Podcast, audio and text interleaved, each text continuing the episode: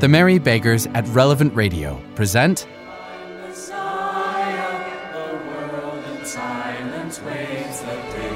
Episode 3 Scrooge's Nephew.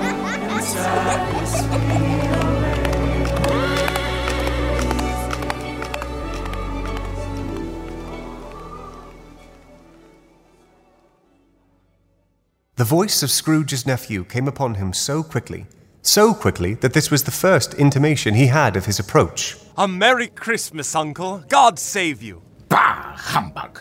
Scrooge's nephew Fred had so heated himself with rapid walking in the fog and frost that he was all in a glow. His face was ruddy and handsome, his eyes sparkled, and his breath smoked again. Bah, humbug. Uh, this is a counting house. If you are not here to conduct financial matters, you find yourself in the wrong place. Christmas. Bah. But it is Christmas Eve, Uncle. It is, and I mean to continue operating these premises as if they still were instituted for the primary purposes of financial matters, not indulging indolence. Thank you. But humbug, Uncle. Christmas a humbug? You don't mean that, I am sure. Merry Christmas. What right have you to be merry? What reason have you to be merry? You're poor enough. Come then, what right have you to be dismal? What reason have you to be morose? You're rich enough. Bah! Humbug! Don't be cross, Uncle. What else can I be when I live in such a world of fools as this? Merry Christmas. Out upon Merry Christmas. What's Christmas time to you but a time for paying bills without money? A time for finding yourself a year older but not an hour richer?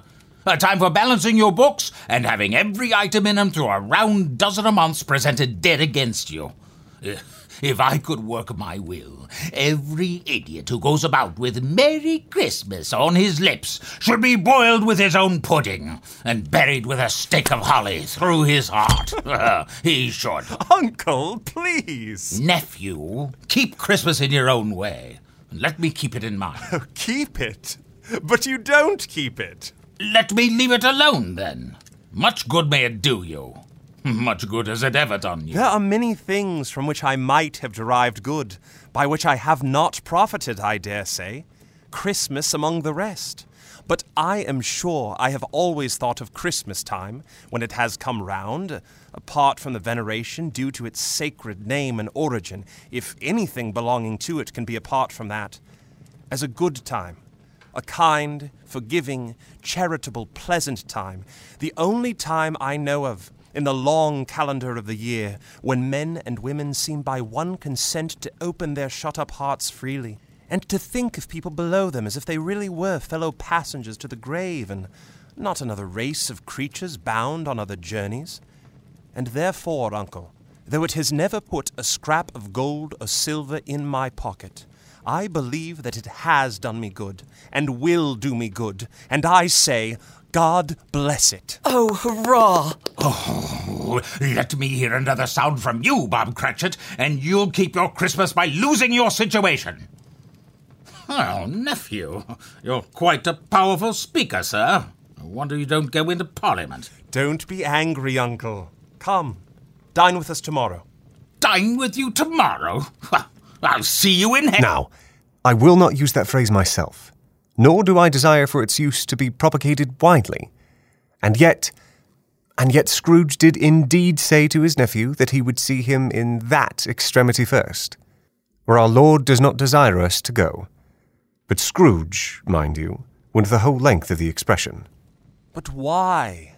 Why, uncle? Oh, Why did you get married? Because I fell in love. Because you fell in love.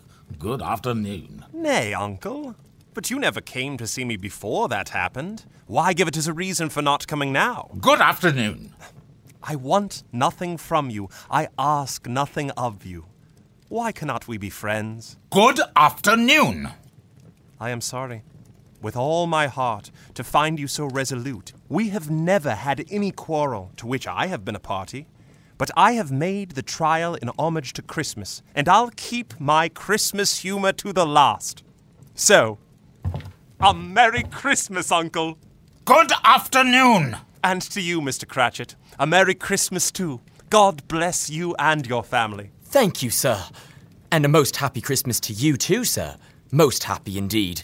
Stay as warm as you can in here, Mr. Cratchit, for tomorrow is Christmas Day. We must make merry. That we must, sir. God bless you, sir.